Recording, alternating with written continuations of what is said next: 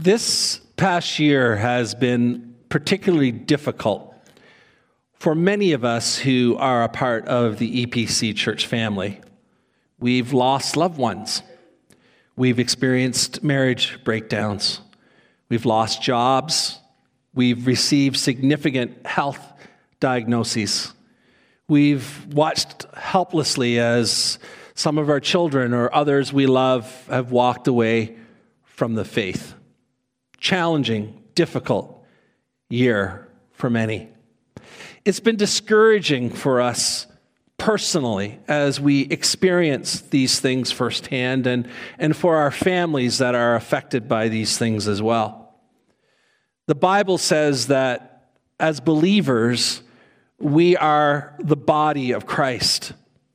And when one part of the community of faith, one part of the church family you know, as we're a part of that as the body of Christ, when one suffers, we all suffer. We carry the burden collectively, we, we carry the burden together. And, and that's a joy to be able to do that, to not have to navigate this life on our own.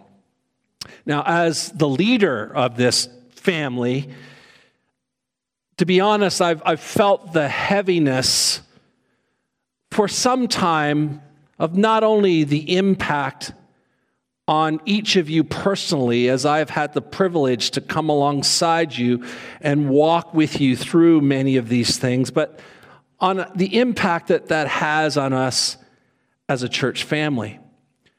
And so, as I reflected on this reality this week in light of another significant event, I knew that it was critically important that this Sunday be one of encouragement for all of us, that that was critically important.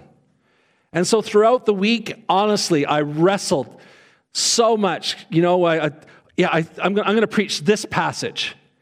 And then, no, I don't really, I don't really feel that because I'm, maybe I'm an odd an oddity when it comes to preaching, but I don't believe the role of the preacher is just to preach the word of God and and and that if you just preach it, it's it's it's okay. I, I mean, I believe that God's word always has an impact, but I'm sort of of the school that believes that God has a word for a place, for an hour, in a moment, in a season. And I've always tried to be faithful to that. So I'm wrestling that through. God, what is it you want to say to us this week? And as I wrestled through all of the wonderful ideas that I thought would be great, in my heart, I just kept getting pulled back to a passage that I preached here five years ago entitled Defeating Discouragement. And so eventually, after about three days of wrestling, I finally gave in. So I'm going to bring that a passage to you this morning. All of us experience moments of discouragement, moments when something really significant goes wrong, moments when it seems like everything is going wrong. And we know that discouragement is very destructive. It can destroy our faith, it can destroy our lives. So it's important for us to learn how we can defeat discouragement. Now, it's true that it is critically important to be surrounded with encouraging people. I mean, none of us want to be surrounded with people who are negative and discouraging.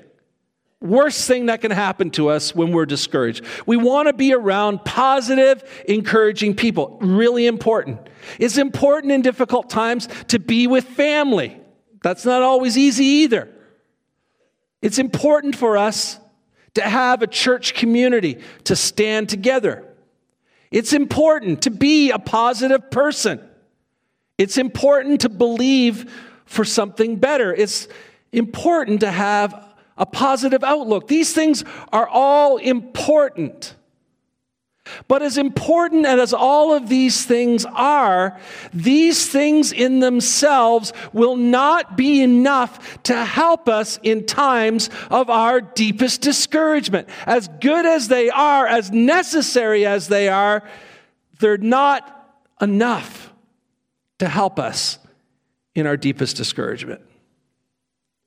Ultimately, in times of deep discouragement, we need to learn how to encourage ourselves in the Lord. We need to learn how to find our strength in God. And so today we're going to consider the story of David in a place called Ziklag, which is an excellent model, an example for us for defeating discouragement. And so let's read together 1 Samuel chapter 30. We're just going to read the three verses. If you have like a Bible with real pages, you can keep it open. If you don't, you can scroll for the rest of it if you want to look at it. It says David and his men reached Ziklag on the third day. Now the Amalekites had raided the Negev and the Ziklag. They had attacked Ziklag and burned it, had taken captive the women and all who were in it, both young and old. They killed none of them, but carried them off as they went on their way. And when David and his men came to Ziklag, they found it destroyed by fire, and their wives and their sons and their daughters taken captive. I want us to consider this story for a few moments this morning and end with some things that may be able to help us in our times of discouragement that we see in this passage. Let's look at the context of the scripture. Saul is the king of Israel. And as we read his story, we find that he's an insecure leader, he's a sinful leader, and he is jealous of David, whom he knows God has anointed to be his successor. And so he's determined that he's going to find David and he's going to kill him. And so there's a manhunt going on all over Israel, which, as you know, is not a large geographical country. And so David had been on the run from Saul for quite some time at the point of this passage. And the goal of being on the run was just stay alive, to outmaneuver Saul, to outthink him, to escape from, from him and his men and all those who would, who would try to carry out Saul's desire of killing David. Now, there became a problem after a while, and the problem was he's running out of hiding places in Israel. There's nowhere left to go. And so he decided to hide where Saul couldn't find him amongst Israel's enemy, the Philistines. He thought, if I go to the enemy's area and I, and I live there, he'll never think to look for me there. And so the Philistine king gave David, his men, their families, and their livestock a place to live called Ziklag. And so David and his 600 men fighting men, strong warriors, their families and their livestock, lived in Ziklag for 16 months. And during this time, he had the favor of the king. David and his men during these 16 months fought a lot of battles, not with the Philistines, not with Saul, but with another enemy in the area called the Amalekites. And every time David and his men would fight them, David would be victorious. And he was known even amongst the Philistines that he and his men were, were strong and mighty warriors. And so when the time came that the Philistines were getting ready to go to war, they were getting ready to fight against Saul and Israel. David and his men felt obligated to fight with them. It was the honorable thing to do. It was the right thing to do. After all, the Philistine king had done so much for them. He'd given them land, he'd given them a safe place to hide. They felt indebted to him. And on top of all of that, they were fighting, would be fighting a common enemy in Saul. And so David and his men traveled with the Philistine army. But there was a problem. The Philistine army commanders were uncomfortable with this arrangement.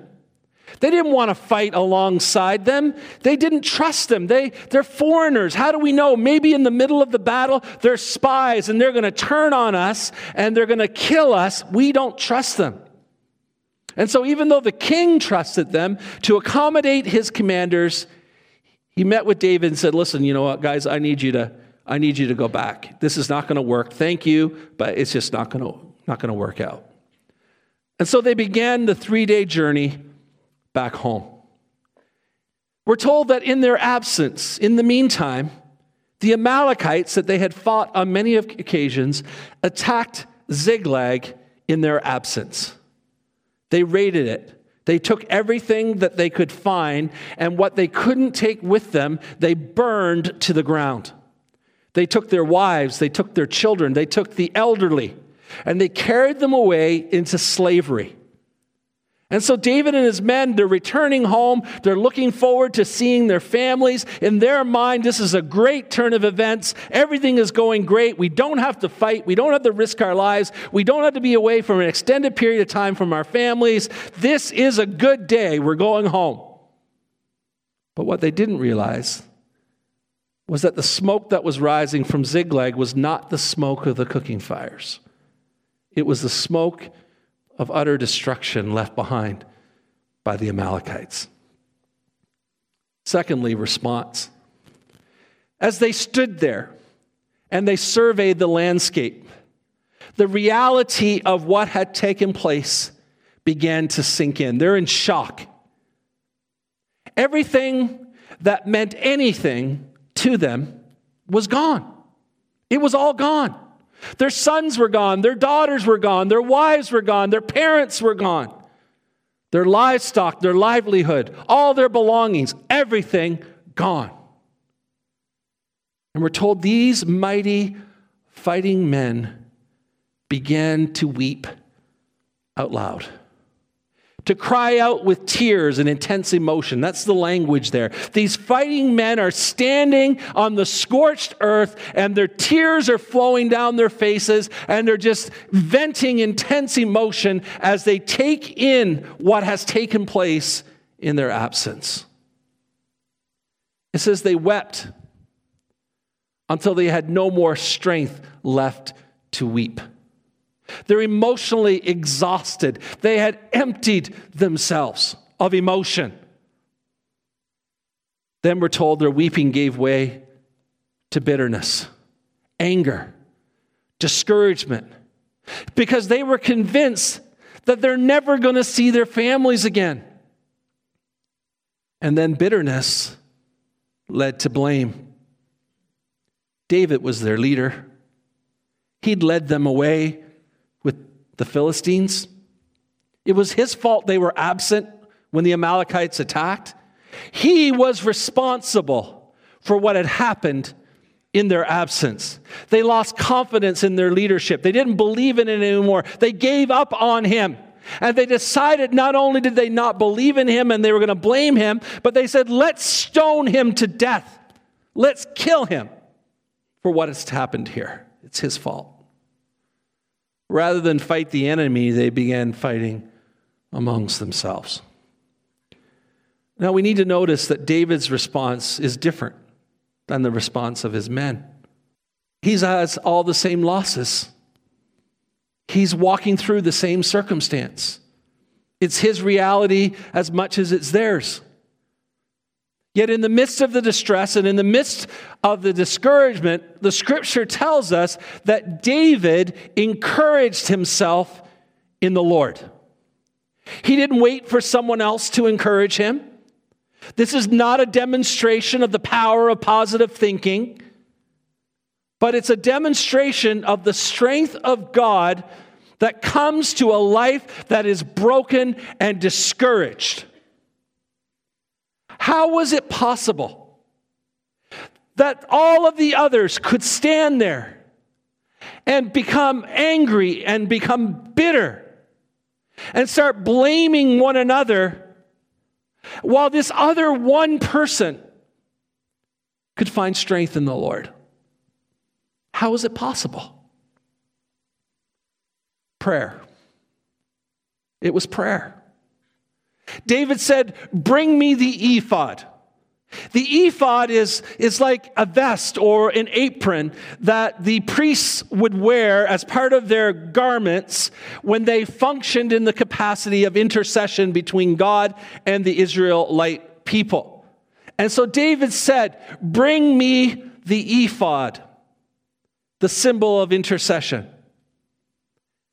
And as the priest would normally stand between God and the people, David is now standing between a group of men who have become bitter and who have become blameful and who are crumbling and have lost everything and God. And he begins, it says, he inquired of the Lord. He consulted God. He said, God, I need your direction. I need your counsel. I need you to be the one who is directing this. I need to hear from you. And he says, Should I pursue or should I just leave it? And if I pursue, will I win or will it be devastation? And we read in the scripture that God responded to David with a command and a promise. The command was, He said, Yes, you must pursue. And the promise was, Yes, you will certainly succeed. Action. Once David consulted God, he was able to inspire the others to join with them. Isn't it amazing how, when someone can trust your ability to know the voice of God, how that can change a situation? And so they decided to join with him. They knew this was not just David's instructions. This was not their own initiative. This was not a good idea. This was a God idea. It was a directive from God.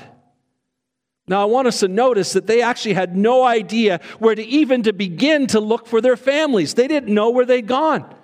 And so they just randomly set out. Just they just started walking, believing that eventually if God said that they would they would they should do it and they would win that if they just got moving that somehow it's going to work out.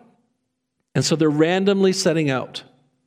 And as they're randomly walking around, they found a man, an Egyptian slave, starving in the field.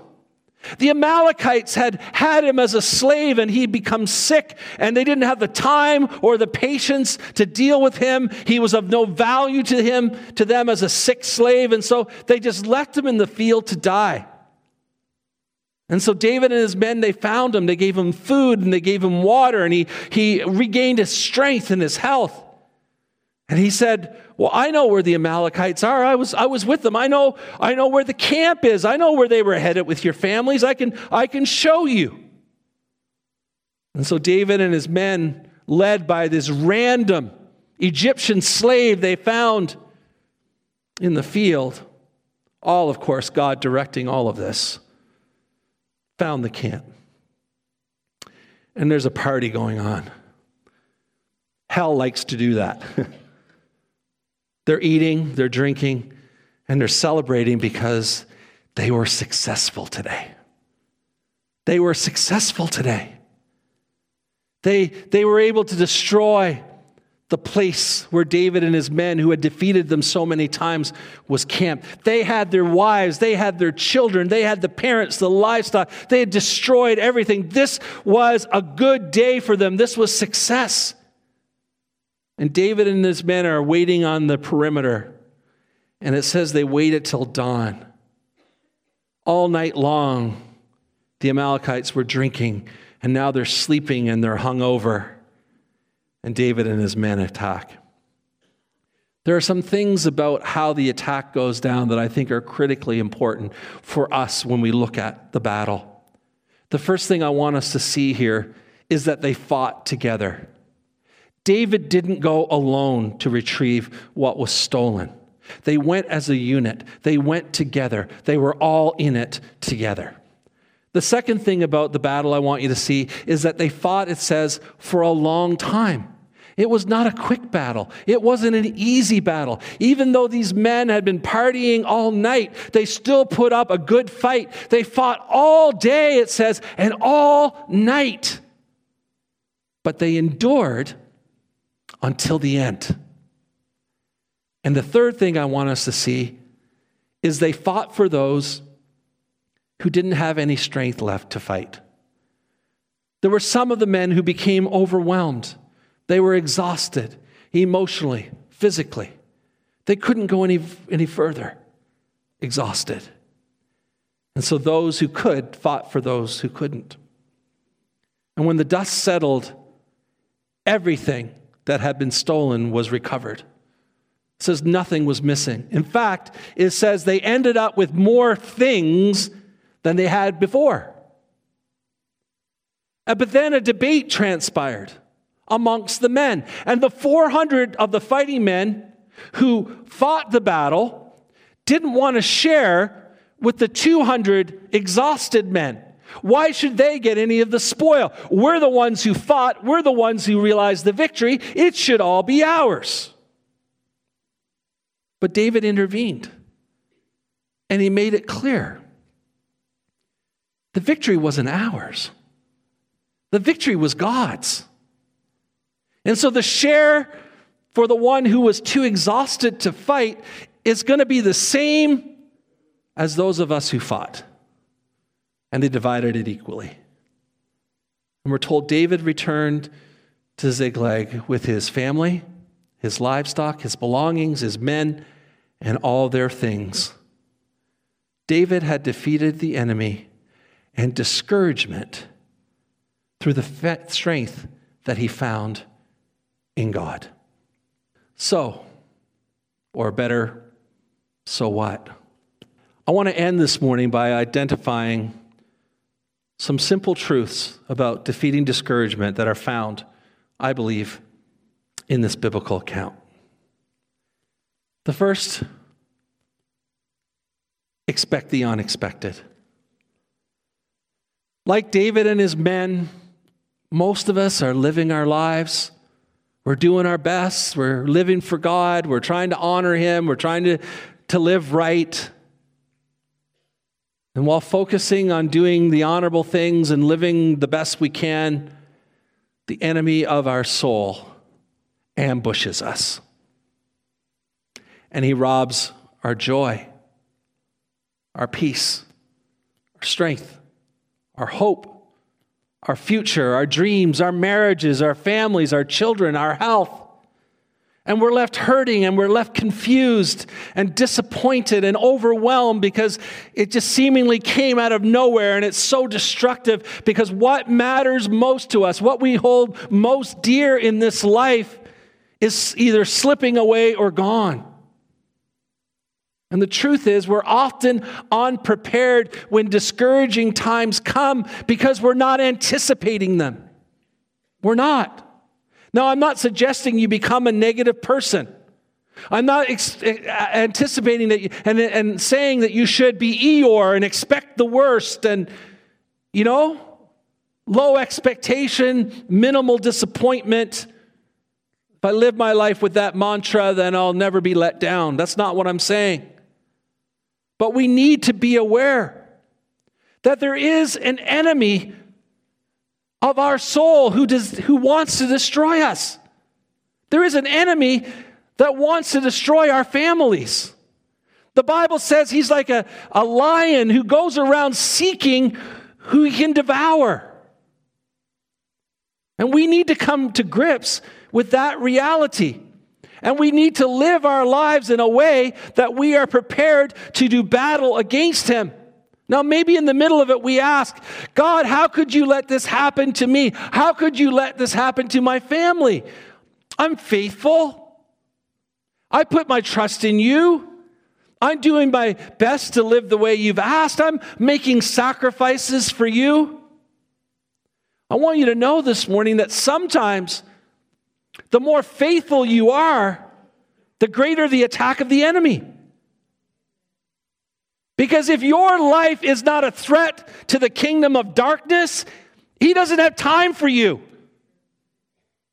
But if your life has significance and meaning and is making an impact, look around at the people who are most significantly impacted, and most of the time it's those people who are giving more of themselves than others.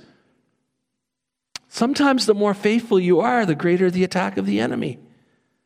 And on top of that, we live in a spiritually broken and sinful world. We try to explain to people, we try to, to, to make explanations, but folks, we are simply living in a sinful, broken world where people die and children are abused and cancer takes lives and so on and so forth. It's a broken, sinful world that Jesus died to redeem and will redeem in its fullness when he returns. But in the meantime, we live in a broken, sinful place. And because of that, we need to expect the unexpected. Secondly, allow yourself to be real. When what is important to us is lost, when those we love are impacted, the natural response is to weep. Many of us have known the experience of weeping before the Lord. Many in this room have had the experience of lying in your bed at night and your tears are wetting your pillow. You know that experience. Many of us have wept till there's no strength left to weep. That we're emotionally exhausted, we're empty. Many of us have been there, we've been through that. And the grieving process is so important. And that's why it bothers me when super spiritual people try to advise us to move on, suck it up. God is good all the time, blah, blah, blah, blah, blah. No, cry, grieve, feel. Feel. The, let me tell you something. The last per thing a person who's lost a loved one, who loved Jesus, needs to hear from you is your theological take on why they're gone.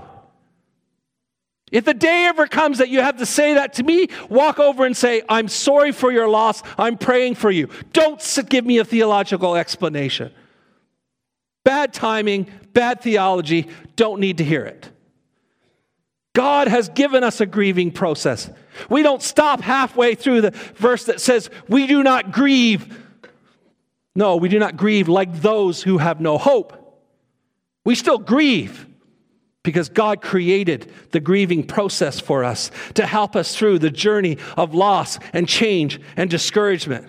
There's nothing wrong with being real. There's nothing wrong with being broken and sad. There's not, God is not offended when you question him. I know this because he and I have had this conversation in the one million times that I've questioned him. Grieving and weeping is an important part of the grieving process. Whether we grieve, if that's right or wrong, that's not even an issue. What matters is where does our weeping take us? And it becomes our problem. If our grieving takes us to bitterness and anger, if that's where grieving takes us, we're in complicated grief. We're in trouble. If our grieving leads us to blame, we're in trouble. See, often there's a need within us to place, place the blame somewhere. I often jokingly say that's why we get married. You have a built in person to blame for everything. And when that kind of gets old, you get a dog, then you blame the dog. You blame your kids. You, you got to blame somebody, right? You got to blame somebody. Someone has to be responsible. So, who are you blaming? Maybe you're blaming God. Or maybe you're blaming your church family or your spouse or your children or your friend or your employer. Or maybe you're even blaming yourself. Allow yourself to be real. Grieve. But be careful that your grieving doesn't take you to harmful places. Third, encourage yourself in the Lord. It's important to have people in our lives who encourage us. I have a few of those. I can't tell you what they mean to me. People who pray for us, people who stand with us. Those people are important to us. But the truth is, here's a reality, and I've experienced it, and I try to prepare others for it as well. People stand with us, but over time, people stop checking in as often. I see this mostly with when we lose a loved one and all of a sudden there's too much food and there's too many flowers and everybody's around. But about three or four weeks down the road, when the reality of what's happened is starting to hit the person who lost the loved one, the rest of us have gone back to our lives. We're not bad people, that's just the way it is. Over time, people stop checking in on us. They stop bringing things by. Over time, sometimes people stop believing in us. Some stop supporting us. Sometimes when you're in crises, people disappoint you because the ones that you expected that were your closest friends or closest to you, all of a sudden they don't know what to do with this and they disappear. And the person that you didn't expect at all has been your greatest strength. These are the realities of human nature when it comes to going through difficult times. David had 200 men who couldn't go forward because they were exhausted. They had gone as far as they could go. Folks, there are many people who start the journey with us, but they won't complete the journey with us. They won't make it. They're not going to stay there with us. They give up. They can't keep going. They have nothing more to give. It might be your spouse. And that gets really frustrating. You're thinking, I need to keep moving, but you, you've given up. Maybe it's your kids or your friends, or you perceive it to be your church. My point is this we can't depend on others for our emotional well being. We get married because we want that person to make me happy. They can contribute to my happiness, but it's not my wife's job for me to be happy. That's not her job. It's her job to contribute to it. Might want to work on that a little more. but we can't depend on others for our emotional well being because they will let us down. They can't do it, it's an impossible task. We need to learn to encourage ourselves and find strength in the Lord. And we do it like David did. We do it through prayer. And we do it through the Word of God and the presence of God and serving God. There's nothing more therapeutic than giving ourselves to serve in the kingdom of God. He's all we have, but ultimately, He's all we need tendency in times of discouragement is to drift away from prayer and drift away from the Word of God and to drift away from God and, and your church family. But I'm going to tell you, if there was ever a time to lean on God in prayer and in the Word and coming together with your church family, it's in times of discouragement. Fourthly, I'm almost done. Be willing to fight. Once we consult God, we must be faithful to carry out what He's asked us to do or in some cases, not do. The enemy is celebrating the demise of our lives and our families. There's a party going on, and we need to clue into that, and we must be willing to fight. And I believe we need to fight in the pattern that David fought. We must be willing to fight together for those who are willing to stand with us. And while we ultimately need to encourage ourselves in the Lord, we do need each other. I'm not saying we don't need each other, we do. It's time to push aside our pride and admit, admit that we need help and to go into battle together. I love Leviticus 28 6. It says, if we're willing to serve God, if we're willing to consult Him, if we're willing to make Him a priority in our lives, He says, you will pursue your enemies and they will fall by the sword before you. Five will chase a hundred, and a hundred will chase 10,000, and your enemies will fall by the, side before, the, the sword before you. What, what is the principle here? What is God saying? Well, it's simple. The more there are in the battle with you, the greater the impact of the battle. We have to do battle together. We must be prepared to battle for a long time. We're a people and a culture, a quick service. We want it really fast, really simple, convenient. That's our culture.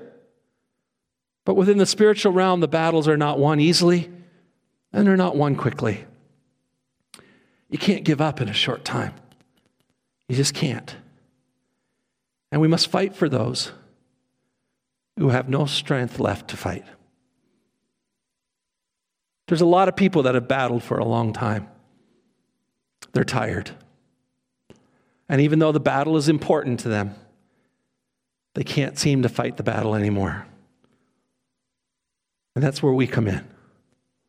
We bear them up, we partner with them, we bring our strength, and we battle on their behalf. And finally, see the victory as God's. When the victory comes in our lives, we need to acknowledge that God is responsible. If we fall into the trap of thinking it was us, and you know what? How many times have you cried out to God for something and then God has come through and you're so excited that this worked out that it's like three days later, oh yeah, by the way, thanks God. Right? We can develop attitudes like David's men. They didn't want to share the victory with those who gave up and couldn't fight because they said, You don't deserve it. We're the ones that won this battle and you didn't and you don't deserve it. But the reality is that anytime there is victory in our spiritual lives, that victory belongs to God. And therefore, the benefits of the victory affect all of us. When God gives the victory in our lives, many are going to benefit from it. And that's the power of testimony, you see. That's the power of testimony. When you're willing to share and testify about how God came through and did something so radically unbelievable in your life and changed your life and changed your circumstances and changed you in the process, wow, all of a sudden you're seeing this wasn't just for my benefit. This was for the benefit of all. I'm going to invite the worship team back. Yes, discouragement can destroy our faith and our lives. It's important to learn how to defeat discouragement. It is critically important to be surrounded by encouraging people, our families, our church family. It's important to be positive, have faith, believe in a better future, have a good outlook, all important. But there will be moments when these things will not be enough. We're going to need to find our strength ourselves in the Lord. This morning, I believe God gave me a beautiful gift. I woke up in the wee hours of the morning, which is not unusual for a man my age. But as I woke up very early this morning, felt prompted by the heaviness and the weight of this church family. And as I lay there, I began to pray for you. And the beautiful gift that God gave me was I could see every section and every person who normally sits there. Now, if you move around, you probably didn't get prayed for this morning. but I just began to pray my way through, starting over here, recognizing this is what that person has gone through. This is what this one is going through. This is what they're facing. This is what they need. This is what needs to happen. And as I worked, by the time I got over here, I'm going to tell you, it was overwhelming the weight and the burden of how much you are carrying. You know it. We know it. I know it. God knows it. But you know what? This is why when people say you don't need to go to church to be a Christian is nonsense. Because if you're going to be in relationship with Jesus, you have to be a part of his bride and his body, which is the family of God. And we are designed to do this together. And you can't do that at home watching it on the internet. It's not the same. In fact, that's why I refuse to broadcast our services live for the three people who would stay home to do it. I'm not giving them the satisfaction. But the point is is this. We're in this together. Some of you don't have anything left in the tank. You're out. You're still desperate, but you're out. Some of you are hurting and you're broken. Some of you can't get your head around where this is all going. It just seems so helpless and hopeless and overwhelming and painful. And so, as I wrapped up that moment and I did go back to sleep, God was going to be up all night anyway, no point in both of us, right? I did come this morning and thought, I want to end this service a little different than usual. I want to end it a little more Pentecostal than we normally do. I don't mean emotional. I mean that the altar has always been a very significant space for us as Pentecostals, historically. Really, not so much anymore, but historically. I want to invite you to stand with me this morning, and, and you can do that now. But as the worship team leads, there may be some of you have to go, and I understand that. God bless you. Thank you for being here. You know, go with our blessing. We understand. But for those of you who can stay, and for those of you who are willing and want to, I wanted to open this altar, and you're coming and standing here while you're not saying anything verbally, is declaring that I recognize I need us. I need this family because I'm going through a really hard time. I lost someone I love. I'm facing difficult circumstances. There's a lot of pain in my life. I'm dealing with all kinds of things, and I just can't do it by myself. I don't want to do it by myself. I understand that God doesn't want me to do it by myself, and I'm just going to stand here with the others, and together we're going to stand here, and our very presence here is going to declare God, you've given me this family, and we're going we're to do this together. I'm not, I'm not going to carry this on my own. And we're going to encourage one another. Now, radical, I know. I know. Once in a while, you need a little radical. You just do. So maybe no one will come. Then we'll wrap it up and go eat Swiss chalet or something, whatever it is Christians do on Sunday before we nap. But I'm going to challenge you to that this morning. And I'm going to challenge you to it not because I need it, although I do. I'm going to stand there with you. I need it, but because we need it, whether we realize it or not. All of us.